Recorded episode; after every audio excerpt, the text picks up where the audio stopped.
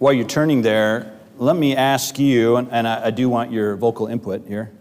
Let me ask you, what do you think of when we say the word revival? I mean, what, what first, and you can be honest, what first comes to your mind? Going to church. Going to church. There we go. Thank you. Honesty. Good. I mean, mine too, right? We, we think of an event, do we not? I mean, most of us. Maybe you're just really spiritual and you think of how much you need revival, and that's awesome. But probably, probably you needed to kind of prep yourself to have that answer because we're just so external, aren't we? I mean, we have to intentionally not be that way. Um, just part of living in this broken, sinful body. We do. We think of, I mean, I know plenty of churches. Now, we don't, um, we haven't up to this point done that, but here we are, making an event out of it, right?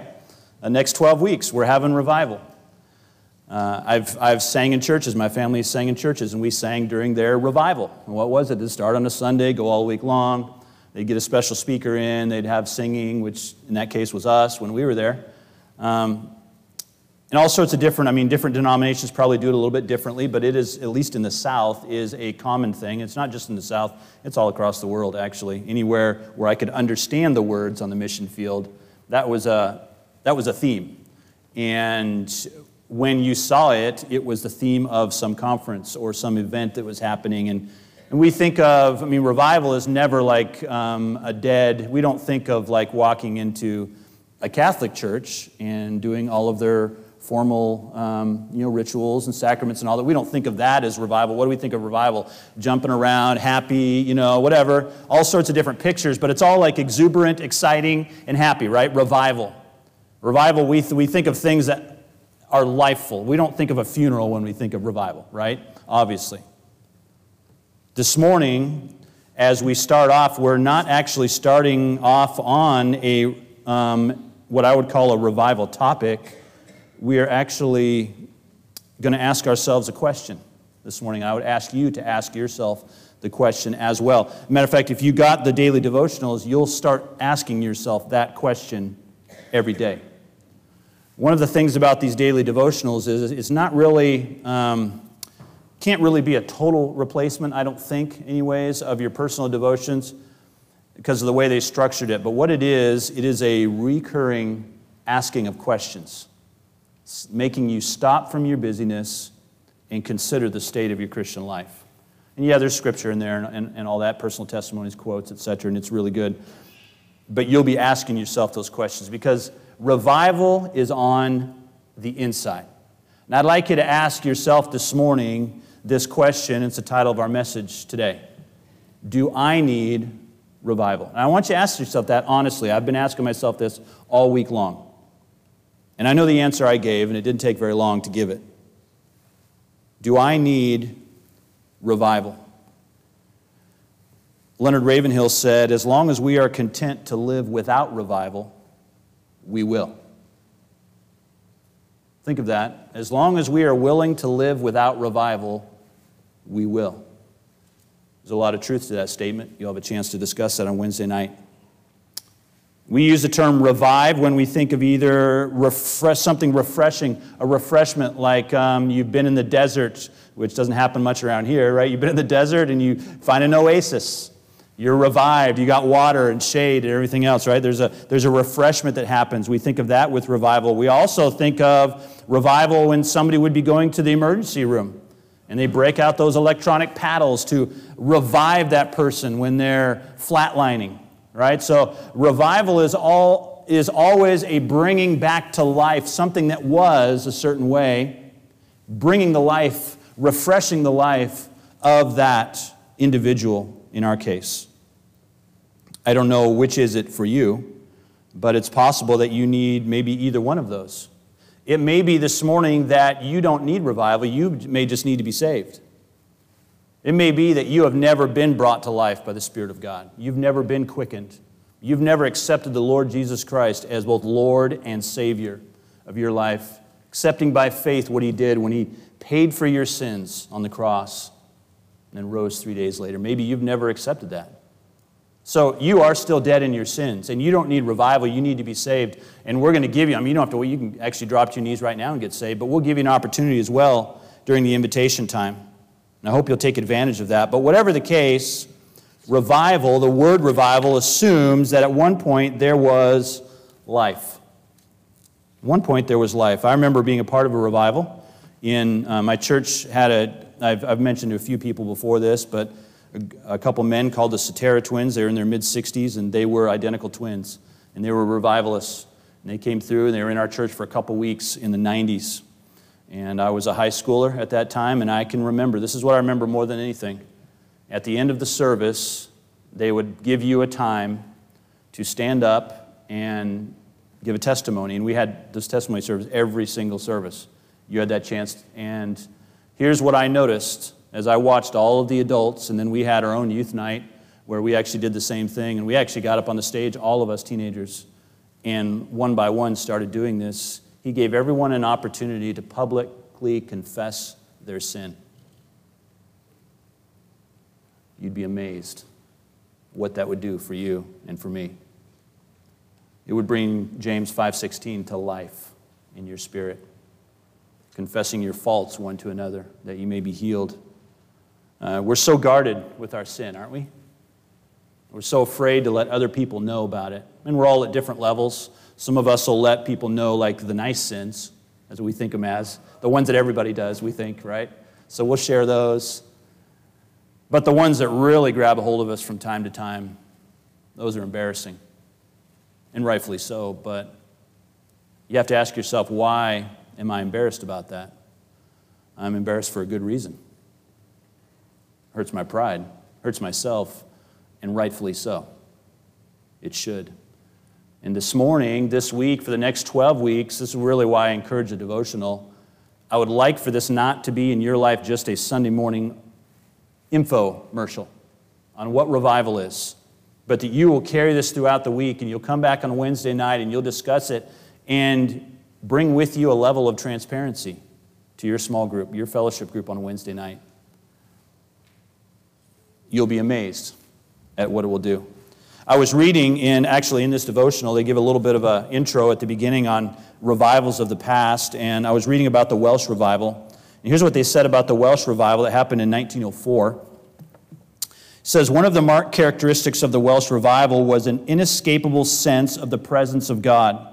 Church services that had been cold and formal began to throb with new life. Believers and unbelievers alike came under intense conviction of sin. Confession and restitution sometimes very costly, became the order of the day. Churches were crowded day and night, not in response to a promotion or some kind of marketing effort or a celebrity speaker or musician being there, but the people were irresistibly drawn there by the Spirit of God.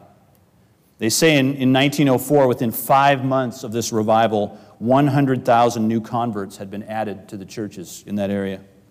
Five years later, 80% of those converts still were going on in their faith. The impact of that revival was felt, it says, in every nook and cranny of society. The gambling and alcohol businesses, they lost trade. Taverns and um, brothels, you know, places of prostitution were closed. Outstanding debts were paid. Major sporting events were canceled or postponed due to lack of interest. That's saying something right there. Judges were presented with white gloves because there were no cases to try. The illegitimate birth rate was reduced by 44% in two counties there in Wales. Mules in the mines had to be retrained because the coal miners no longer used profanity when giving their orders. As the news of that revival spread, God began to move in other countries around the world, United States being one of those. As it reached the United States, spilled over into us, we, we took the overflow of that revival on January 20th, 1905. The headlines on the front page of the Denver Post read, Entire city pauses for prayer, even at the high tide of business. In Portland, Oregon, 340 department stores signed a covenant agreeing to close their doors from 11 a.m. to 2 p.m. each day while their customers and employees attended prayer meetings. In Atlantic City, ministers, preachers were reported that out of a population of 50,000, only 50 adults were left unconverted. We can't even relate to that stuff, right? I mean, we hear it in history books. It's like, wow, that's pretty incredible. And maybe that affects us at some level, and maybe it doesn't. Maybe it just sounds like facts and figures to you. This morning, bring all those numbers, all those wows down to one you. Do you need revival? And I'll ask myself the same question Do I need revival? As we're looking in Revelation, we have kind of put together, uh, with the help of uh, Seeking Him, some tests. And a really, really fascinating study this week as I was studying the seven letters to the churches in Revelation. Now, before we do this, before we get to these seven letters, I would like to uh, just kind of give you a big picture. We want to do the context, we want to know what's going on here in, in, the, in the churches here. These are, these are, first of all, and we're going to get to one letter that's in Revelation chapter 2. And we'll get to two letters in Revelation chapter 3. There's no way we could cover all seven. And there's no way we can do them in depth. This will be a study for a later time, and, and I encourage you to do this. But I want you to give kind of a big, get a big picture snapshot of what is going on here. These are letters to seven actual churches. These are not like parables, okay, like we read in the Gospels. These are letters written to seven actual churches. There's seven churches that were in the Asia Minor area at the time. John the apostle is given these letters from the mouth of Jesus Christ himself. You can look on the screen, but in Revelation 1:11 we see it says saying, and this is to the apostle John, I am Alpha and Omega, the first and last. What thou seest, John, write in a book and send it unto the seven churches which are in Asia unto Ephesus, unto Smyrna, unto Pergamos, unto Thyatira, unto Sardis, unto Philadelphia, and unto Laodicea. And that's the seven different church letters that we will come upon. Three of those we're going to look at today as we talk about the subject of revival. These letters were given to be read to these actual churches. And then later on, were included in the canon of Scripture and in the book of Revelation, which we now have in our hands. These seven churches represent, I don't want you to forget this, not seven church buildings, but seven groups of people. That's important. If we think of it as a building, it's really easy to kind of gloss over it, right? That doesn't apply to me. This is just some organizations that he's writing to, and yeah, shame on them. They shouldn't have done that stuff. This is seven groups of people, these seven churches. It's also important, important to point out that Jesus does not refer to all of the people in these churches as being saved, as being born again believers. These are, in essence, the very meaning of the word ecclesia, an assembly. Okay, it's an assembly, it's called out for a purpose. The purpose of these assemblies was church. They have church, and they are doing that. Some other things I'd like you to understand about these letters, okay, as, as we kind of give ourselves a, a big picture snapshot. You know, who were these letters written to? Well, the word angel, you're going to see this at the beginning of each of the three letters. Um, the word angel. And angel is a Greek word angelos or messenger. It's only used in Revelation, at least what I found, it's only used in reference to divine beings. But that's not the definition of the word. Okay, the definition of the word is a messenger. So I personally believe that this is, this is talking to pastor or elder of each church. These letters were given to a messenger, an angel, it says in our English Bible. Um, but that messenger was to take it to the church and it was to be read to the church. That is not a definitive definition. I mean, it could literally be that these, there is an angel that's been assigned to every church. There's so much in the heavenlies that we don't really know that goes on. So that could be what this is. We don't know. Does not change the message, though. The messenger was to take this message given by the Lord Jesus Christ to the Apostle John, to each of these real churches, these real groups of people. And when you think of real groups of people, you're talking about individuals. Again, don't let it just be a massive crowd. That doesn't apply to me. No, that crowd was made up of individuals, just like we are made up of individuals. Together, we're a called out assembly. But as an individual, you're a soul individually accountable to Almighty God, individually worth saving, individually worth dying for. And today, individually asking yourself the question do I need revival? We see, and we already talked about this, but I just want you to be clear who is the author of these messages? It is the Lord Jesus Christ, it is God. And we see the Trinity in and out of all this. Um, if you're open in Revelation, I'm just going to draw your attention to a couple spots, but we'll read them later on. In chapter 2, verse 1, it says, He that holdeth the seven stars in his right hand, who walketh in the midst of the seven golden candlesticks. Well, if you're taking notes, this is a reference to Jesus from chapter 1, verse 16. All right? The second letter to the church in chapter 3, verse 1. It says it's, uh, it's written from He that hath the seven spirits of God and the seven stars. We see that seven stars again. This is a reference to the seven aspects of the Holy Spirit. Seven sevenfold aspects or ministries of the Holy Spirit, we believe. And then in chapter 3, verse 14, we, we see this is from These things saith the Amen, the faithful and true witness, the beginning of the creation of God. And that is a reference to Jesus again in, in chapter 1, verse 14. So they kind of cross reference each other. These are from the Lord Jesus Christ, God Almighty, the Holy Spirit of God. You say, well, which one is it? All of them.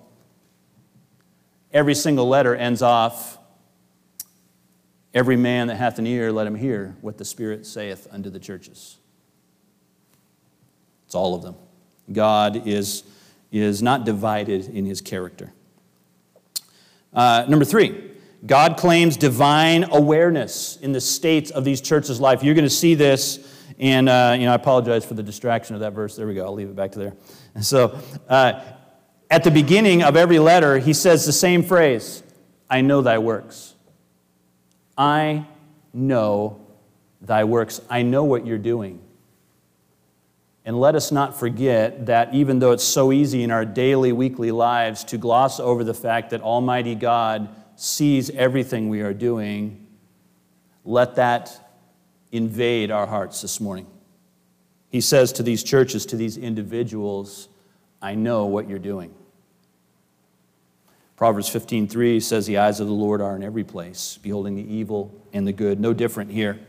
Number 4, each one of these letters points to an area that these individuals, these churches as a whole, needed to repent of. They needed to turn from this. There was something they were doing. Now he gives compliments from time to time and uh, tells them what they're doing well. Not, not, it's different with every single church in the, in the letters here.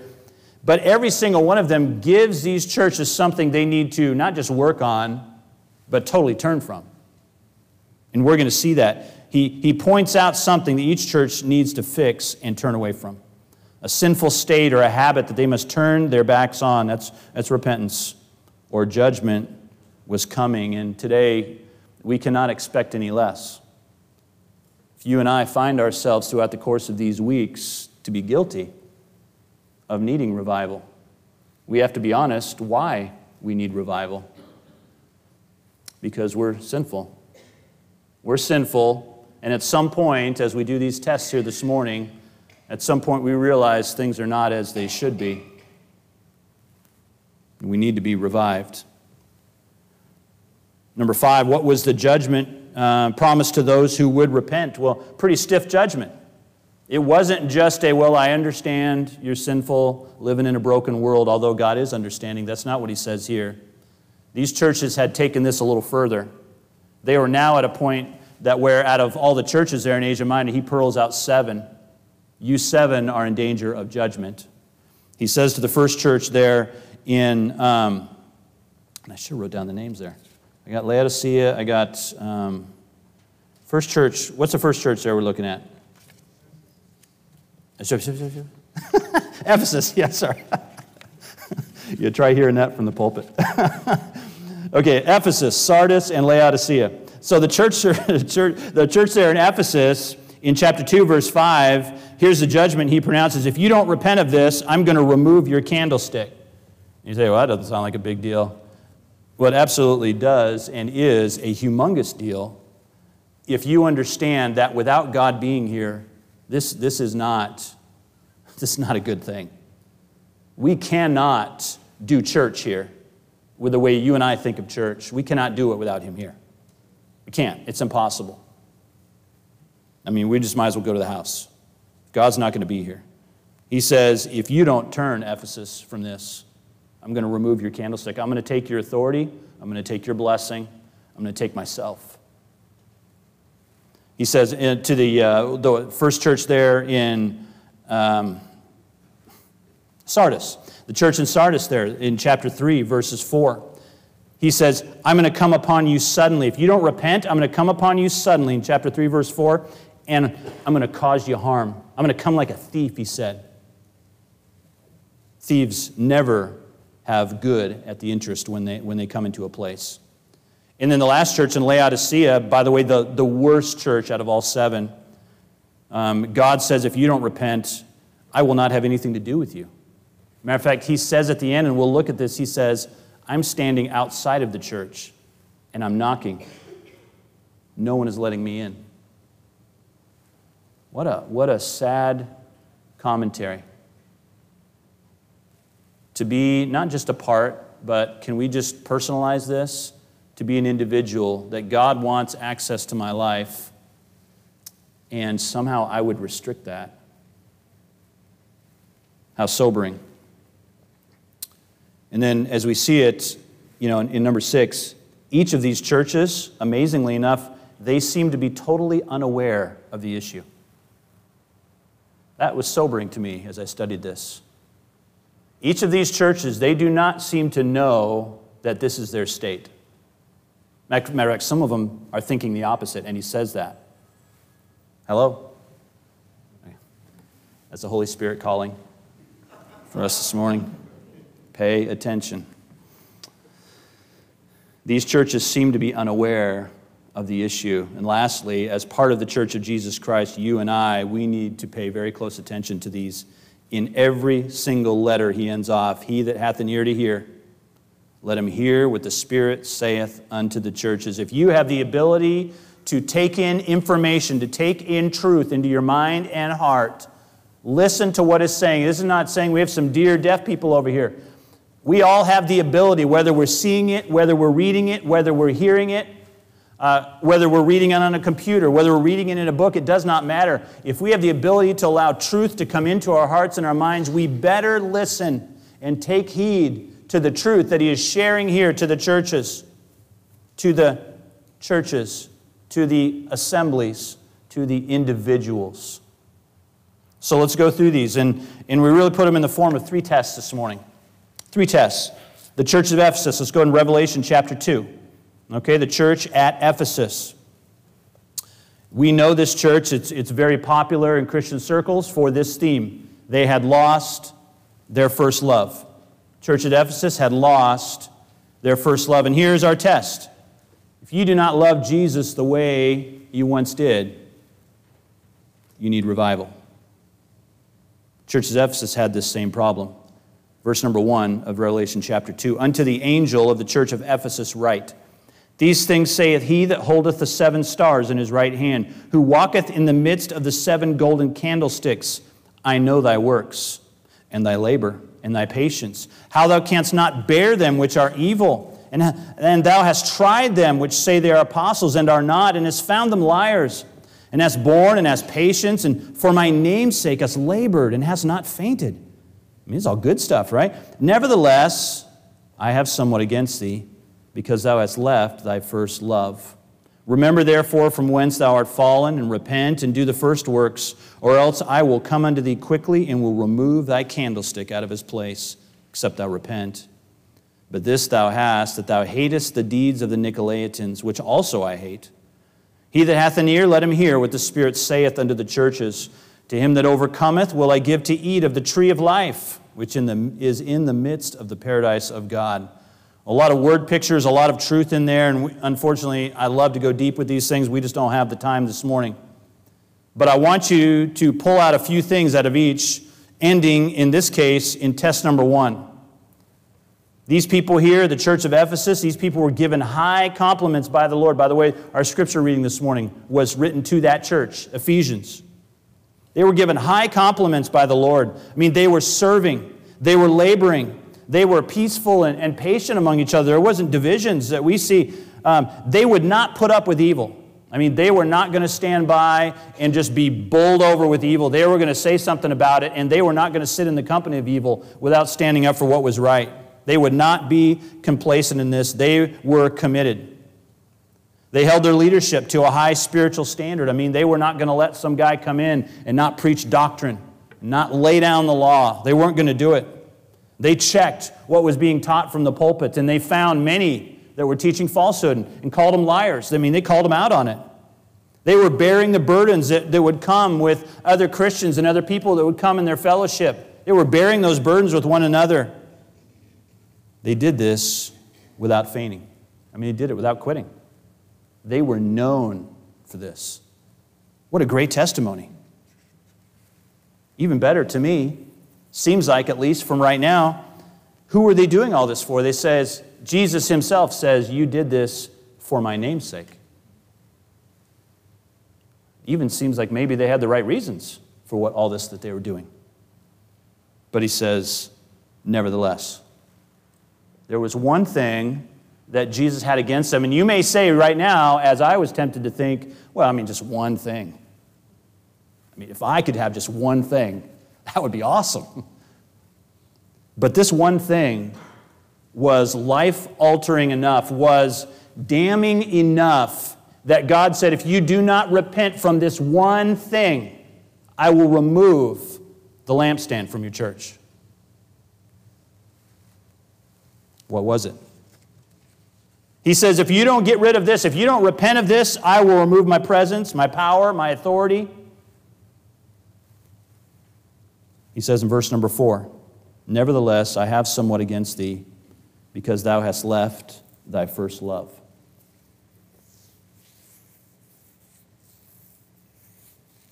The word left here means to depart from. They had left the person that they were to love more than anyone or anything. We know this verse. This man comes to the Lord, asks Jesus in Matthew 22 on the screen behind me, Master, which is a great commandment in the law? And Jesus said unto him, Thou shalt love thy neighbor, love the, the Lord thy God with all thy heart, with all thy soul, and with all thy mind. This is the first and great commandment. You see, you and I cannot forget that loving the Lord our God is, if not the, definitely one of the core tenets of being a Christian. Like, you cannot have both of you. You cannot decide not to love the Lord and still be a Christian. You can't make that decision. They don't, they don't go together. They were serving this church in Ephesus with zeal and dedication. I mean, they were there every single time they were supposed to be there, and they were doing it with excellence. And they were doing it under the name of God. But Jesus says, Not because you loved me. It was not an outpouring of your love for me. It had become a ritual, had become a duty, had become something they did in Jesus' name, absolutely. And they never dropped the ball. They held doctrine high, they held service and commitment high. They hated evil. They were not going to stand for that. You know, we would probably, you and I would probably never consider actually being okay with the following scenario. The scenario that a husband or a wife could walk up to their spouse and say, I just want you to know I do not love you but I want to remain your spouse. I want to, you know, we'll still have all the benefits of being a spouse. We'll still raise our kids together. We'll still uh, enjoy this house together and, and other, you know, physical benefits as well. Everything that comes with being a spouse, I want to enjoy those things, but I just want you to know I don't love you. That seems ridiculous to us, does it not? So, would it seem ridiculous to us if we turned around and said the same thing to God God, I want to enjoy the benefits of being a Christian, but I don't love you. You say, Oh, I would never say something like that, and I wouldn't either. So we're in good well, we're in company. I don't know if it's good company or not, but we're in company this morning. I would never say that either. But do my actions prove that that's really what I mean? I don't know about you, but sometimes I can, I can almost convince myself that I mean something, but when I look really at the core philosophy of my life, my life doesn't match up to what I'm saying I mean. And if what I'm doing in my life, if my behaviors and my actions coming from my life say one thing and I'm saying another thing, which one of those things is true? The behavior. That's what is true, not what is coming out of my mouth. Ephesus is right here. We can identify with Ephesus. Lord, we don't love you, but we want to be Christians anyhow. Test number one if I don't love Jesus the way I once did, I need revival. I need revival. Test number two, we're at the church at Sardis. Test number two, if my spiritual life is defined by my activity for God rather than my intimacy with God, I need revival. I will let that sink in to your minds and hearts. I've had all week to think about it. This church had the external appearance of life, but they were dead inside. An amazing and astounding and sobering testimony. Chapter 3. We're in chapter 3 of Revelation. Verse 1. And unto the angel of the church in Sardis write, These things saith he that hath the seven spirits of God and the seven stars. I know thy works, that thou hast a name, that thou livest and art dead. Be watchful and strengthen the things which remain that are ready to die, for I have not found thy works perfect before God. Remember therefore how thou hast received and heard, and hold fast and repent. If therefore thou shalt not watch, I will come on thee as a thief, and thou shalt not know what hour I will come upon thee. Thou hast a few names in Sardis which have not defiled their garments, and they shall walk with me in white, for they are worthy. He that overcometh, the same shall be clothed in white raiment, and I will not blot out his name of the book of life, but I will confess his name before my Father, before his angels. He that hath an ear to hear, let him hear what the Spirit saith unto the churches. The church at Sardis, they had a name that portrayed them as a vibrant church that loved the Lord, a church that was full of life. Maybe they had a church name, Full of Life Baptist Church. I don't know. I don't think there was Baptist back then, just so you know. But maybe they had a church name that said that. I don't, probably not what this is talking about. They had gained a name, just like you and I do. As people observe our actions, we gain a name, we gain a testimony. Some of you have nicknames to prove it all about those actions, whatever they are. We know that that's probably what is happening here. The name they had gained was dead. You're alive, but you're actually dead. They had a name to those on the outside, and they had a name to the one who really knew. To the outside, for whatever reason, they were thought to have life. God looks down, knows their works, and says, Oh, you have a name that you're alive, but you're not alive. You are not what you seem on the outside. What would give them the picture of life? Well, in a human standpoint, we would think of really what they're talking about. Lots of activity, right? Lots of events going on, maybe really active ministries. I mean, they're ministering in multiple different levels. You come to their church and there's something for you to get involved in. I mean, they're out in the parking lot greeting you when you walk up. They are serving coffee uh, to give you a time of fellowship out in the, in the other end of the church. They're giving you bulletins so that you can stay um, encouraged and engaged in the service. They're giving you a place to actually use your talents and gifts. Oh, that sounds like here, doesn't it? And those are all fine and good things. He says, from the outside, it looks great. But I know your works. Everybody else thinks you're alive, but I know you're dead. As God peers into our hearts this morning, He knows, again, individuals. God peers into the life and the heart of each and every one of us. What does He find?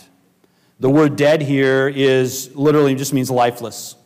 In this case, this word, uh, this Greek word, they told me, um, pertains to a particular type of person. Okay? And so this is a dead person, and it's not talking about zombies. This isn't the zombie apocalypse right here in scriptures. Okay? This is a person who is lifeless.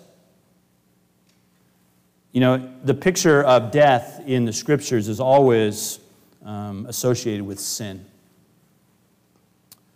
This is a person who is bound by their sin, who returns to their sin, is engaging in their sin, but knows how to put a good outside exterior on. I mean, it could be anybody and anyone. It could be me, it could be you. Because you, quite honestly, don't know what's in my heart, and I don't know what's in yours. But He knows our works. He knows. And as we sit before Him honestly this morning, what does he sees. My spiritual life, am, am I feeling pretty good and spiritual right now because I do a lot here at Eastside Baptist Church? Or am I feeling spiritual because I know I have a close walk with my God? That's not perfect, absolutely not. But I know I'm walking with God. I know I'm seeking the Lord. What is the case with us?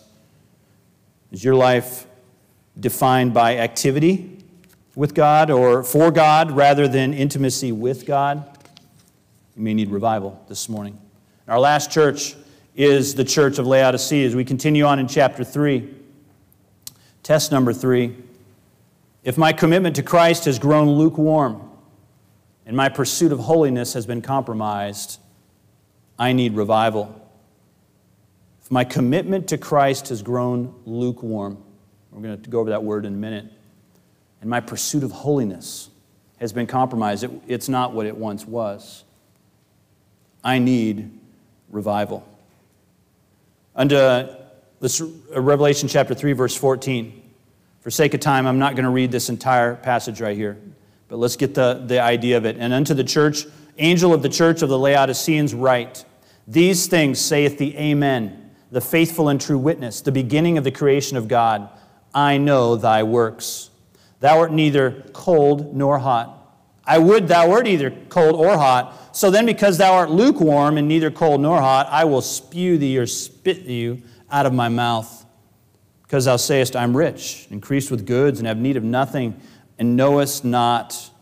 Did you get that? And knowest not that thou art wretched and miserable and poor and blind and naked. He goes towards the end in verse 21, uh, verse 20. Behold, I stand at the door and knock. If any man hear my voice and open the door, I will come into him and will sup with him, and he with me.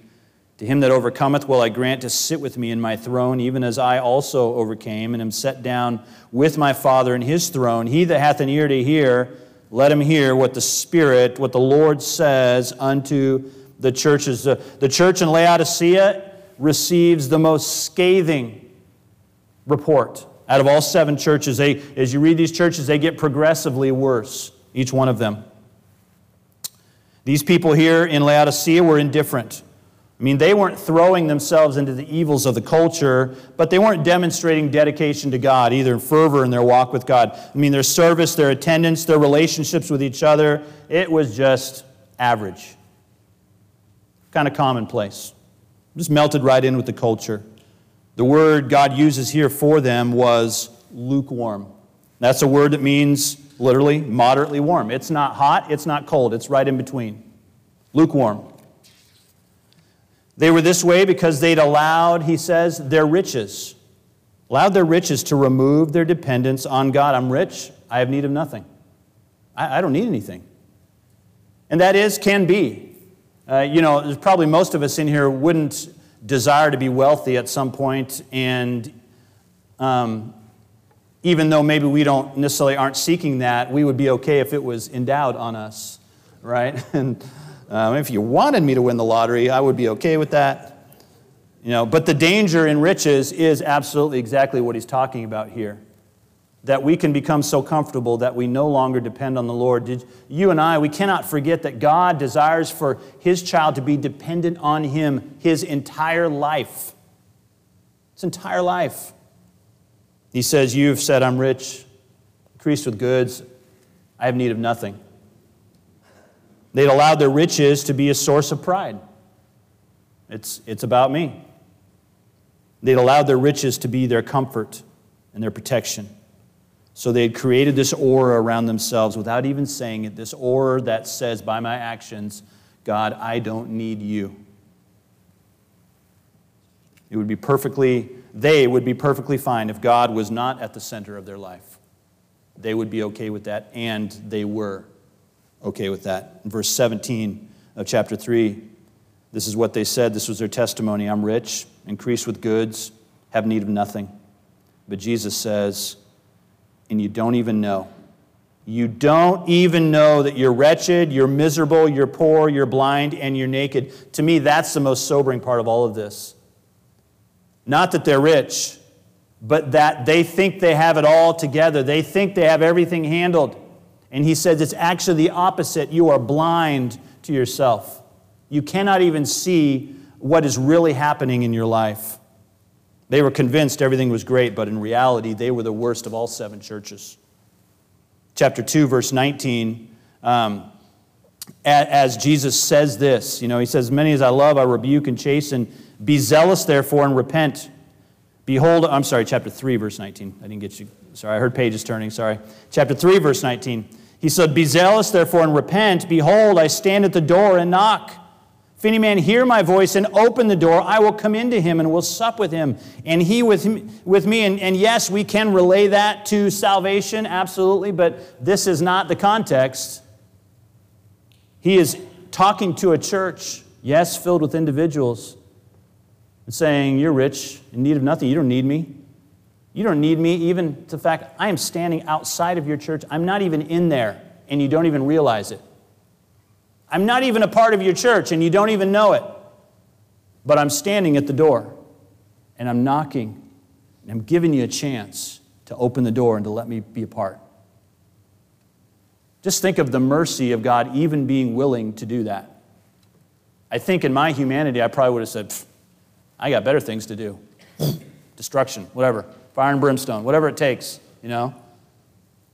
I, I have other churches that at least want to do what's right. This one, I'm not even in there and they don't even know it. They're, they're good without me. Fine, go. Have a good time. But not our loving Lord, not Him. We have to remind ourselves that if our commitment to this Lord, if our commitment to Christ has grown, just like this church, lukewarm, if my pursuit of holiness, if I'm no longer trying to be holy, if I'm no longer trying to be close to God, I've kind of set it on spiritual cruise control. I mean, you know, I'm busy.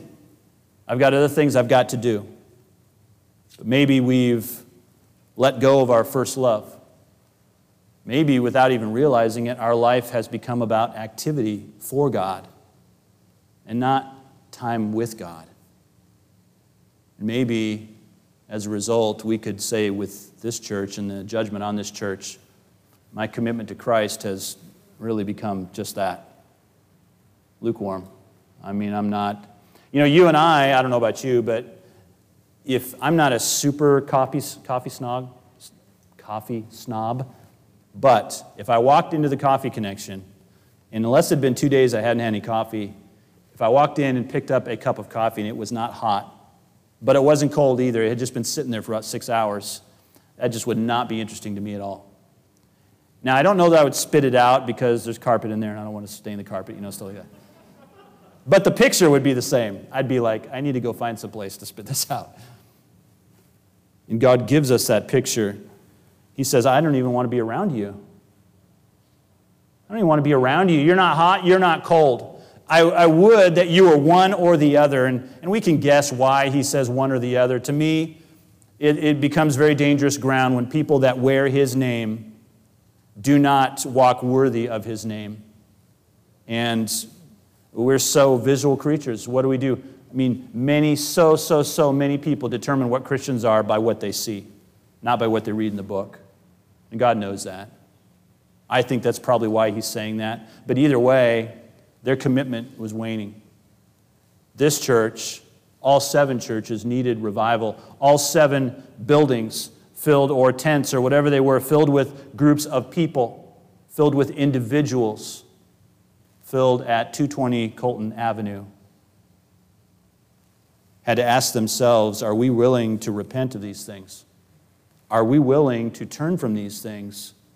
If not, judgment is coming. And when is the last time, and I had to ask myself this this week, when is the last time I wondered if judgment was coming our direction?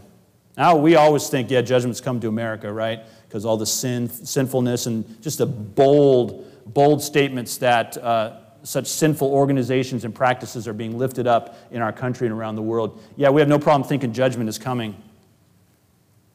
But would we ever consider that judgment was coming to us? Lots of questions to consider this morning. Do you need revival? And quickly, uh, he gives us in chapter 2 a very basic outline. He does it he, he splits it up throughout all the letters. But chapter 2, the church at Ephesus gives us a very clear picture of what to do if we want to get out of this. We realize, yes, I need revival. Here's a very simple message for us to chew on and think on this week. In, in chapter 2, verse 5. Chapter 2, verse 5. He says, uh, Nevertheless, in verse 4, Nevertheless, I have somewhat against thee because thou hast left thy first love. Here's how you get back to me. In verse 5 Remember, therefore, from whence thou art fallen, and repent, and do the first works. Oh, there's a, there's a nice little outline there. Number one is remember. Think back. Think the word revival means there was life there at one time. Revival is not something an, an unsaved person, a lost person can get because you're still dead in your sins and you need to be saved, and I hope you will be today. Revival is a person that has been saved. Revival is a person that has been uh, walking with God, has been seeking God and, and searching for God and walking on that path with God. Um, revival is for a person that once was serving God for the right reasons, pouring out their life as, a, as an act of love to the one who loved them and died for them, forgave them. There was once life there. Now that life has waned, it has chilled. And we can honestly say before God, I need to be revived. I need to be revived. Well, you have to go back and remember those times. What exactly is the scope? What does it mean to be revived? What are you reviving to? Well, if, if you can remember at this time, it's what Jesus did when he brought you to life. The desires and the thoughts that were in your heart and your mind, if any man be in Christ, he is a new creature. There, there was ways and desires in you that were uncommon to those that were around you. That was the salvation that God brought into your life. Remember that time. Remember. And he says, secondly, verse 5 there, repent. Repent just means to turn. I'm going to turn my back. I'm over here living this way. I'm going to repent. I don't want that anymore. And just by very nature, if I'm repenting and turning to God, I forsake that. Repent and then do the first works. Redo. God is so gracious to give us a chance to go back and start again. He is promising severe judgment to these churches, but only if they will not repent. Did you notice that? This is not letters of judgment. I am coming to judge you. He says, I am coming to judge you, but in his goodness and graciousness, he sends them a warning. That's goodness right there. He didn't have to do that. You know, he didn't have to, did you know God didn't have to write a Bible for us to read? He didn't have to do that. God wants us to know. He wants us to know Him. He wants us how to live this life, the best possible life we can have. And I know that's like a self help statement nowadays. To have the best life, you know, your best life, or there's all sorts of weirdo statements like that out now. But the point is, God ultimately wants that. But the best life is not life for yourself in your own successes and, and aspiring certain things in your life. The best life is life with God, life with your Father. And it may be that you and I could just be honest today and say, I have not been living my best life. I need revival. Start back at the basics. Start back when, when you were humble before God. Start back when you were sensitive to the sins that you committed. Start back when you cared about whether you hurt someone or not.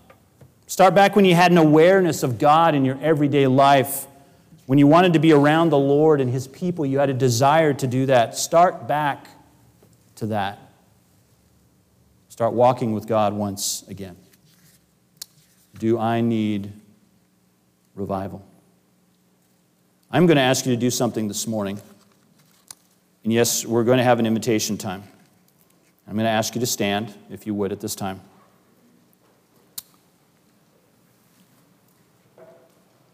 You know what? I'm going to ask you two things. So let's go ahead and every head bowed and every eye closed. I want to give you a chance.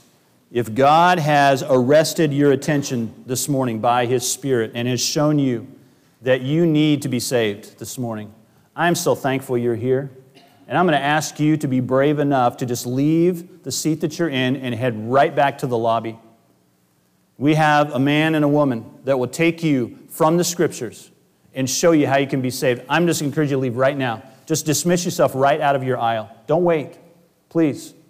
And you can do this during any point in this invitation. They will be there for you to take you to a room and show you how you can be saved this morning. Would you do that? Don't wait.